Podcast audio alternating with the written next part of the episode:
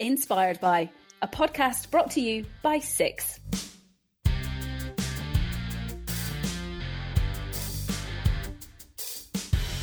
Hello, I'm Hannah Wise, and this is Inspired by. In this podcast series, I invite experts from Six and other representatives from the financial centre to talk about their inspirations. My guest today is Florian Schütz, Federal Cybersecurity Delegate essentially protecting Switzerland against cyber attacks. It's great to have you here, Florian. Welcome. Thank you for having me. Now, we all know that cybersecurity is a big issue. Even if we haven't been affected directly, the headlines are pretty terrifying out there. But how significant is the threat from cyber attack these days? So I think we need to be realistic uh, about the threat itself and always think that bad news make the headlines easier than good news. So uh, good news first. Overall, I think digitalization uh, helps us uh, to grow our wealth and make our everyday life easier. However, we also need to take this topic seriously. So, for example, um, this year we received uh, 30,000 uh, reports on cyber incidents until now. So, so we see it it's definitely an issue um, that we need to care about.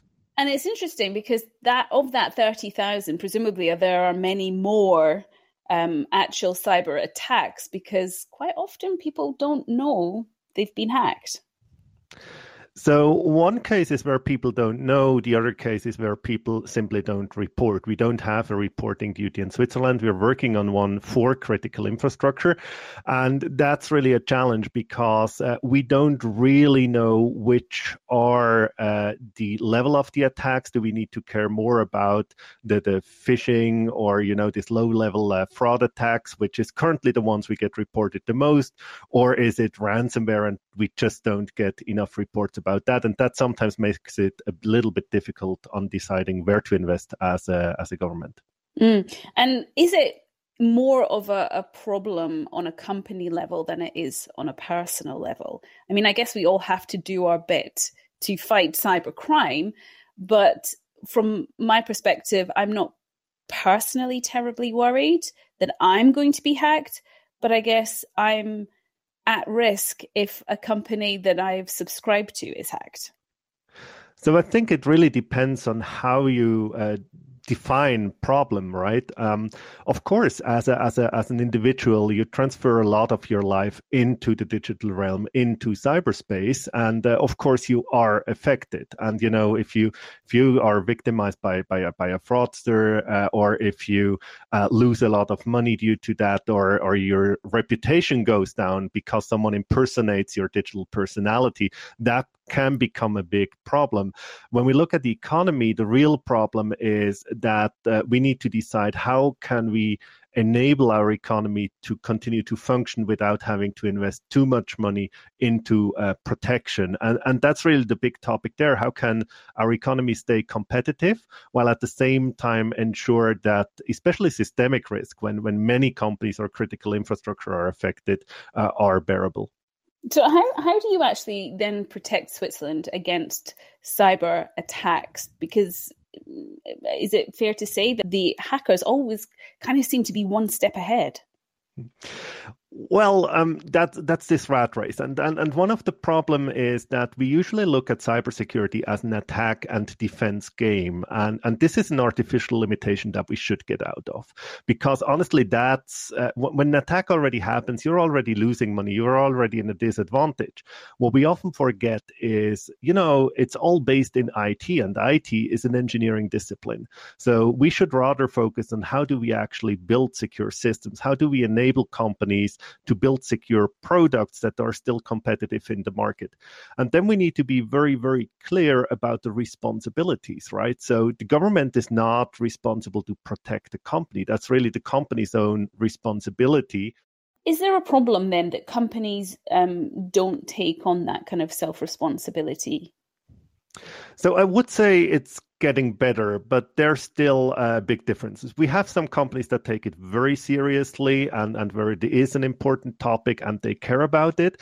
But then also we have companies in Switzerland and frankly across the world, right? It's not a pure uh, Swiss topic that uh, just don't either understand the topic or that don't care.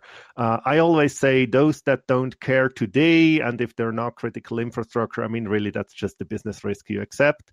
Um, mm-hmm. Those that care, but tell me I don't understand, I think those are the ones where, where we as a government can help. So I see raising awareness, but still it's often viewed as a purely um, IT topic, this 90s view. But today with digital business model, it's really a board issue. Mm-hmm. That's that's that's very interesting. But I want to get onto your um, inspiration because all our guests share their inspiration uh, in just a moment. But before I do that, I wanted to dig down a little bit more deeper into the situation here in Switzerland. And I wonder if Switzerland is more of a target for hackers, uh, for cyber attacks because of the finance industry that we have here. So we don't have any indication that Switzerland is more a target than our neighbor countries or the UK or US or, or whatever. However, we need to be realistic that Switzerland is a wealthy country and wealthy countries are more interesting targets as, uh, for example, ransomware groups. Uh, those are the ones that encrypt your systems and then ask for money to decrypt them again. Um, uh, of course, they can earn more money there. And then, of course, Switzerland, especially the banking sector is an interesting target. Okay, so you also helped develop the FSCSC, which stands for the Swiss Financial Sector Cybersecurity Center. Why did you establish that center then? So uh, we had uh, two challenges. There was a, there was a report on the future of the financial markets in uh, Switzerland that was produced in 2018, and I think it was released 2019, and it basically highlighted that the financial sector should increase the cyber resilience by uh, also um, thinking about the model how they collaborate with the authorities and uh, also how they coordinate themselves among themselves. And we identified uh, two issues. Um, one is that a lot of uh, foreign banks are in Switzerland and they are significant for the financial market in Switzerland, but they did not have access to uh, MELANI, uh, which was uh, the, the body at this time. We now integrated it in the National Cybersecurity Center that helps um, the, these institutions. Uh, the second problem really is that as a government, we're really good at helping you when it comes to uh, dealing with the cyber incidents. We're really good at providing insights on criminal activity, um, but we don't really understand the financial market. We don't understand the business dependency on the IT infrastructure. And even if we would hire two or three people from there, they would lose that knowledge if they don't work with these these systems any day, every day. And so we thought about how can we actually um, establish a this knowledge and get in a better uh, collaboration model that brings these uh, benefits from both sides to the table and that also makes it more accessible for foreign banks. And I guess that's why SIX was involved in laying the groundwork for this because SIX are such an active part of the financial centre here in Switzerland. Absolutely, and it's important to stress that it's not that. So, so the NCSC or, or myself, we had the project lead, but it was not only our work. Um, a there was work done before we took over the project lead, uh, but there was also uh, a Site Six FINMA involved. Um, the ASA was involved, the uh, Swiss Bankers Association, the Association of Foreign Banks, um, and the National Bank in this project. So it was really a collaborative effort. It was not one organization's effort. And I think that's very important. So we had all the relevant um, elements at the table. Okay, and, and so this is a public private partnership um, to ensure that you kind of go across the board. Absolutely. So the way it is set up is that um, we uh, created together this uh, Swiss Financial Sector Cybersecurity Center, the FSCSC, and the idea is that banks and insurances can become a member there. And when they are a member, they will uh, benefit from different services. So one one is information sharing, the other one is first aid uh, in an incident, and also uh, some coordination efforts. But then the, the core element is really that there is also a crisis management cell, which is basically board members that can participate there and that then can discuss about the threat to the financial sector as a whole and time of crisis really um, start to react. And that changes the model that we don't just have the authorities discussing among them and the private banks, especially the smaller ones, or the insurances left out, but it basically bridges uh, that element in the discussion. Uh, how's it going? Is it actually working? So I think it's well on track. We need to see that this was only founded this year on the 5th of April, and there were 79 founding members. And today we have over 120 members and the financial uh, goals were achieved. It's important to understand that this uh, center is uh, paid through the association fees. It's not paid by taxpayers. So, so that's great news. Um, of course, there's still a lot to do. It's still a long way to go. Uh, only a couple of months are not enough to, to really establish everything, but we're on track and we're doing fine, I think. And potentially, this is something that then could be rolled out to other industries, or other industries can learn from this or even benefit from this center in itself. It's absolutely a model that we plan to uh, establish in other critical sectors as well. Um, the financial sector quite often is a little bit ahead of everyone because they very early understood that cyber incidents cost money and money is really their core business. Um, so, yes, we uh, have actual uh, interest also from other sectors, and we're currently um, evaluating uh, where we could apply that. Well, let's change gears a little bit. Uh, Florian, maybe you can tell us who your inspiration is today. Yeah, so um, it's it's not really a person, and, and and it's a little bit hard to to pinpoint it right. But I, I would say, um, for those that know the book Snow Crash, um, there's Hiro Protagonist, and um, I'm not sure if it fully matches the word inspiration, but it's definitely something that I find rather interesting. It's an interesting character, but also the whole book or the whole genre of cyberpunk, I think, um, is a bit underestimated when it comes to inspiring uh, what we do today. So tell me a little bit more about Hiro, and this is Hiro as in H I R O. Um, yes. Who is he? What does he do? What is his impact? So um, Without it, giving too much away since, on the book, of course. Yeah, it's uh, it, it's a while since I read the book, so I won't even be capable to do that. I mean, I, I read that many years ago, um, but the but the the setting is that basically we have this character, and this character is a hacker, and the character uh, today, you know, delivers pizza, so does it does a very uh, low uh, or very basic job, right? Um, and uh, on the other hand, is this super hacker that really helped also crafting the uh, metaverse, which which you know facebook today mm-hmm. so we see the parallel there and also had a big influence but then struggled um, with how things developed and in which direction it goes and really uh, there's there's this struggle between you know um, society economy uh, norms uh, in a in a more more digitized world and of course, there's there's uh, this side story about a virus um, that basically not only can infect computers but really can infect humans' brains. Uh, so there's a certain parallel there to uh, hinting towards artificial yes. intelligence and so on. So I, I, I, just think it it is it is a it is a dystopia, right? Um, but it paints an interesting sketch of of different teams that honestly today we see realizing. I mean, this was written I'm not entirely sure, in the 90s somewhere, I think. Well, I find it amazing that you, as kind of head of the federal cybersecurity delegate, has chosen a hacker as your inspiration. Is that not a bit like incongruous? No, I mean, uh, so a, I think uh, the the term hacker is used differently, right? So mm. in the in the common mind, it's used as a negative, but honestly, hacker was a positive that comes from hacking on your keyboard and really programming and producing code.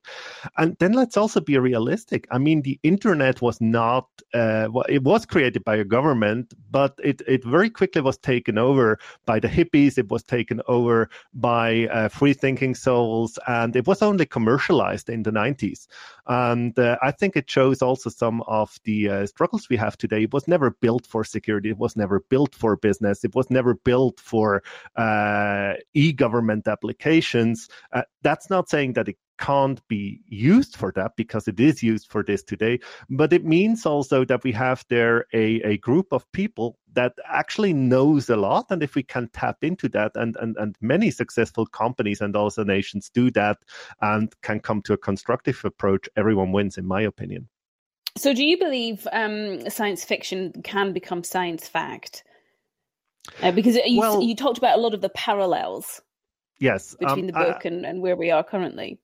I think science fiction is still a story, right? It's not going to play out exactly like that, but I do think it can be taken uh, to to think about some of the elements, and and I really think it's in our hands to define what the future looks like. So we are uh, moving in a more and more digitized future. We see a power shift from governments to large companies. We have large global companies that can negotiate with the state just as another state does. We see um, we see many social issues coming up with the increased uh, connectedness, fake news, um, uh, the, the you know all the struggles how do we actually mm. apply regulation in a digital space?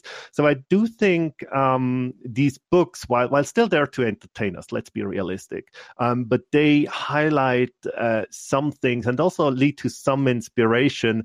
And you know why not take it uh, as as something especially if you enjoy that kind of literature to to think about the world all right. So, what's your top tip then for anyone listening to avoid cyber crime, cyber hack? So, the simple thing is really keep your system up to date. Um, a large amount of uh, ransomware attacks or attacks for data exfiltration, they are really just successful because systems have not been patched. And the numbers go, depending on the studies, from 80% to 99%. I, I doubt the 99%, but it's it's definitely up in the high percentage. So so that's more on a corporate, but also on a private level because um, private devices might be attacked and then used to attack others. Um, the second one is really you know think twice if if if you get offered something by email or on a website and it's too nice to be true um, it's probably too nice. There, no, no one's giving you something for free, really. Um, I just received an email that you know if I click here, I can win this and that, and it's just it's not going to happen. But I always find it amazing that they the, the the hackers think that will work I mean, the problem is it does work, right? And we need to be uh, completely fair here, right? I, I, mean, this is my business, right? And still, I could become victim of a well-made fraud. Mm. I'm uh, if they're really well made, they're really hard to spot, and I might fall victim. So, and then we also need to see there are a lot of people that you know that don't use computers as we do. Uh, they, you know, maybe do their e-banking, if even, right? We have a lot of elderly people that didn't grow up with these systems. We have a lot of uh, that are sometimes a bit naive when it comes to business relations and so on. So uh, I don't think we should blame that behavior. I think we need to better understand why do people click and, and what kind of demographic is it that is especially vulnerable to that. And then we need to think uh, what to do about it. And I think you certainly make cybersecurity as a topic so very much more accessible for a normal person like me. So, Florian Schütz, thank you very much indeed for being my guest today. You're very welcome. Thank you for the interesting discussion. And thank you very much as well for joining us for this episode of the Six Podcast. And until next time, stay inspired.